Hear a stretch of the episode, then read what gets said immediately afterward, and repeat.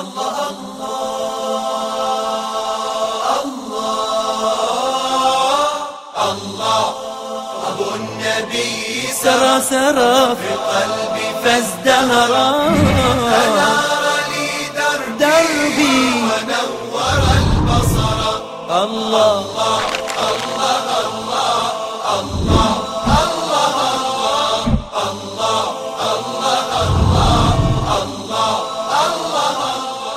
بسم الله الرحمن الرحيم. الحمد لله رب العالمين. اللهم صل على محمد وآل محمد كما صليت على إبراهيم وآل إبراهيم. وبارك على محمد وآل محمد كما باركت على إبراهيم وآل إبراهيم إنك حميد مجيد. رب اشرح لي صدري ويسر لي أمري واحلل عقدة من لساني يفقه قولي اعوذ بالله السميع العليم من الشيطان الرجيم من همزه ونفخه ونفثه mtazamaji wa africa tv kwa uwezo wake allah subhanahu wa taala tunaingia katika sehemu yetu nyingine au tunaendelea na darasa letu la arrahiqu lmakhtum tunayasoma maisha ya mtume salllahu alaihi wasallam kwa muhtasari na kama alivyoeleza shekhe mwenyewe mbinu walizozitumia kudhoofisha dawa.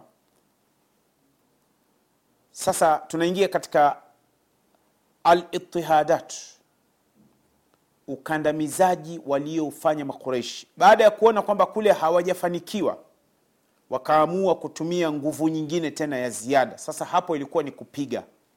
Ilikuwa ni kupiga kutesa kudhalilisha. Walitumia njia nyingi sana. Wengine kuwapotezea maisha kuwasababishia majeraha wengine kuwachukulia pesa zao. Yaani hayo yote yalitokea wakati huo katika hasa mwishoni mwa mwaka mwaka wa mwanzoni mwa mwaka wa tano wa kupewa utume salllahu alaihi wasallam. Baada ya kuona kwamba mbinu walizozitumia hazikuzaa matunda wamefanya kile walichokifanya tuhuma sifa mbaya udhalilishaji kunyanyapaa kuchekwa kuzomewa. Haikusaidia. Walikuwa wanaona uislamu unazidi kwenda mbele na watu wanazidi kuingia katika uislamu watu mashuhuri wanazidi kuingia katika uislamu wakaona hili itakuwa ni tatizo. Sasa ukiangalia katika watu ambao waliokuwa wanaendesha kampeni hizo tutakuwa tunawataja majina hapa kama alivyowataja yeye mwenyewe shekhe safiu rahman. Anasema kana abu jahlin idha samia birajulin qad aslama. Abu jahli akisikia kwamba mtu amesilimu alikuwa anamfuata anamdhalilisha wa auadahu biiblaghi lkhasarati alfadihat fi lmal waljah ambia wewe umesilimu wewe? Utaniona nitakuonyesha hapa maka utanijua mimi ni nani. Anakwenda. Abu alikuwa anawafata sababu abu naye alikuwa anakaa pale pale shibi abi pale pale ambapo alipozaliwa mtume sala llah alih salam alikuwa anakaa pale pale.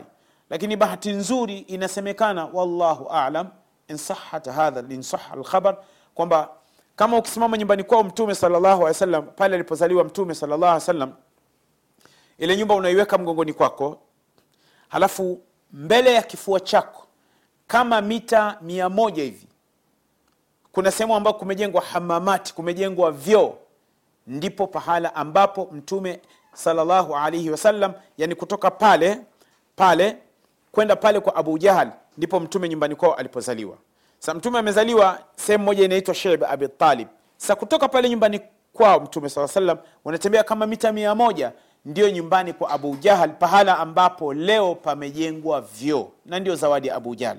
Kwa hiyo abu jahal alikuwa anamfuata anaambia wewe umesilimu utaniona. Kwa hiyo alikuwa yeye anafanya chochote anachokiweza. Anasema wa in kana dhaifa kama alikuwa ni dhaifu darabahu wa aghra bihi.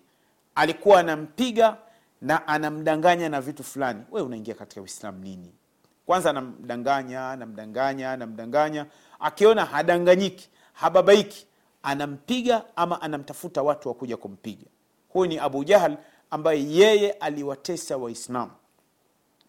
Na leo kuna maeneo mbalimbali duniani wanafatwa waislamu wanakamatwa waislamu wanadhalilishwa waislamu.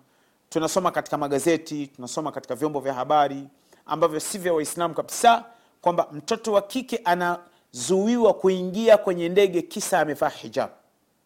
Wakati huo huo kuna mwanamke amevaa kaptula ame, ama amevaa costume anaruhusiwa kuingia kama abiria wa kwenye ndege.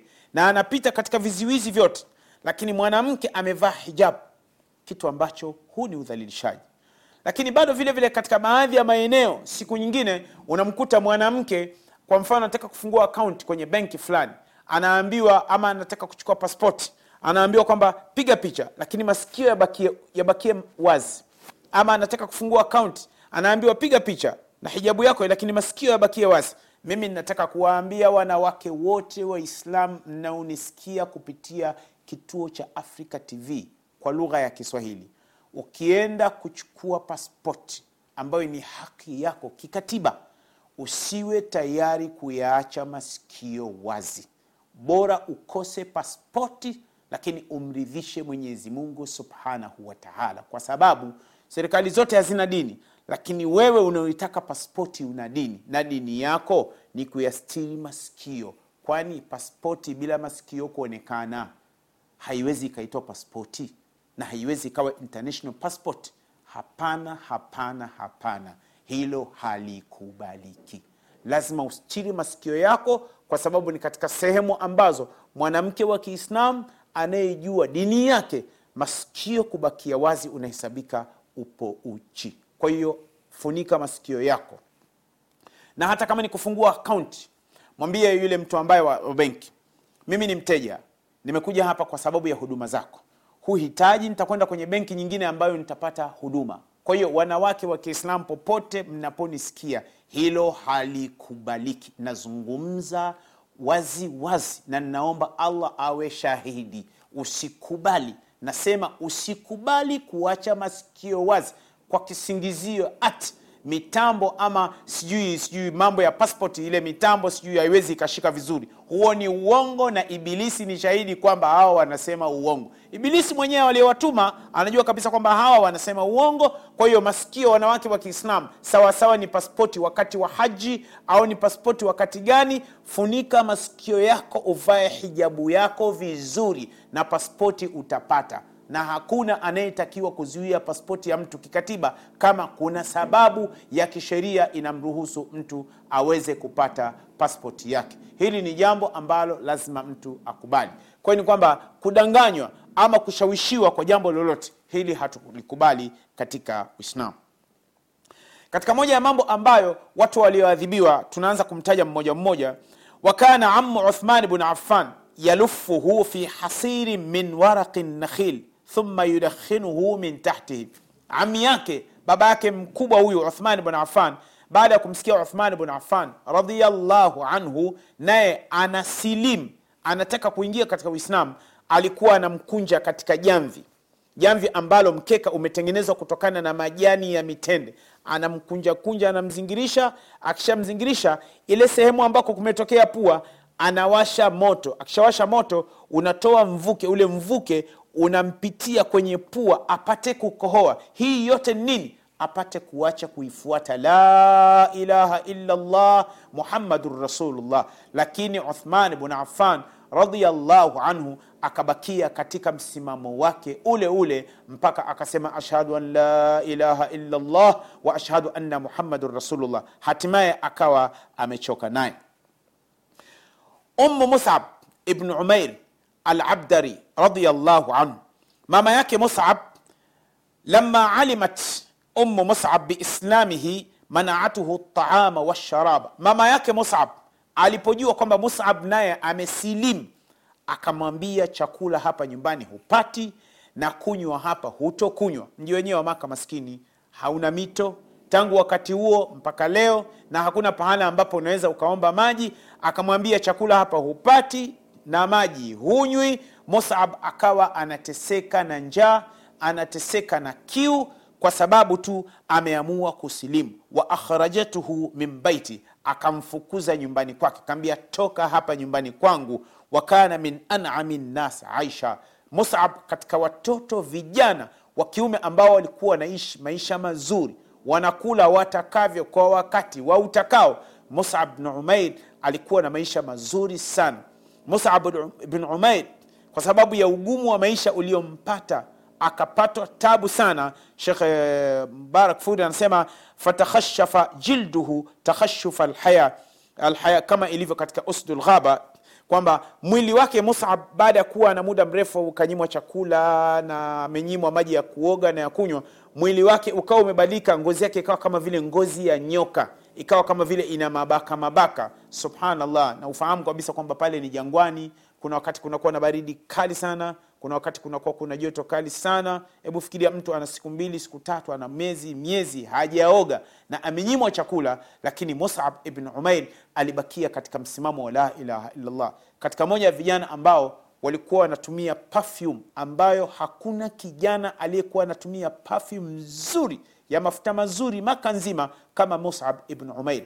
Lakini baada ya kujulikana ameslim mama yake akamwambia hapa ndani utatoka chakula hupati. Akawazuia wale watumishi wote msimpe chakula msimpe maji. Atakayempa maji atakayempa chakula namfukuza kazi. Akawa ameweka msimamo huo. Lakini musab ibn umair akawa amebakia pale pale na msimamo huo. Je mimi na wewe tunaweza?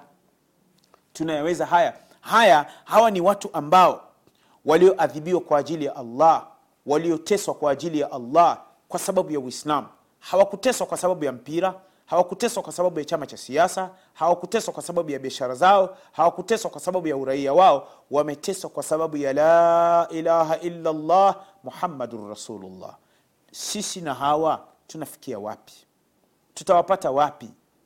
Tutawapata wapi sasa mwislam unapokuwa unawasikia watu hawa masahaba wanapotajwa ndipo unaposema radhiallahu anhum. Lazima hawa watu tuwapende.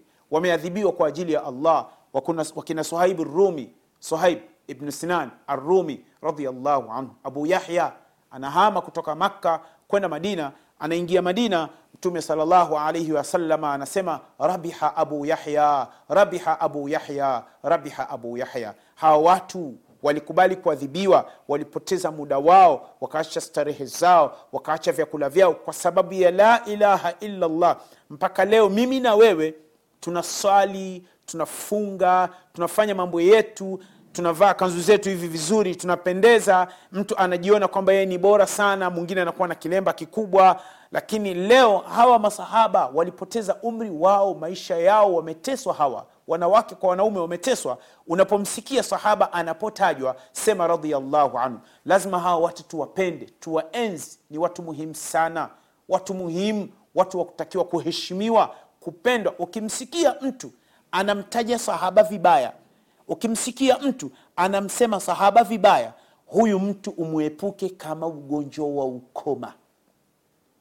Ukimsikia mtu anamtaja sahaba wa mtume vibaya anamtukana sahaba wa mtume vibaya huyu mtu mwepuke kama ugonjwa wa ukoma. Hafai mtu huyu fi dunia walakhira tusimame hapa kwa ajili ya mapumziko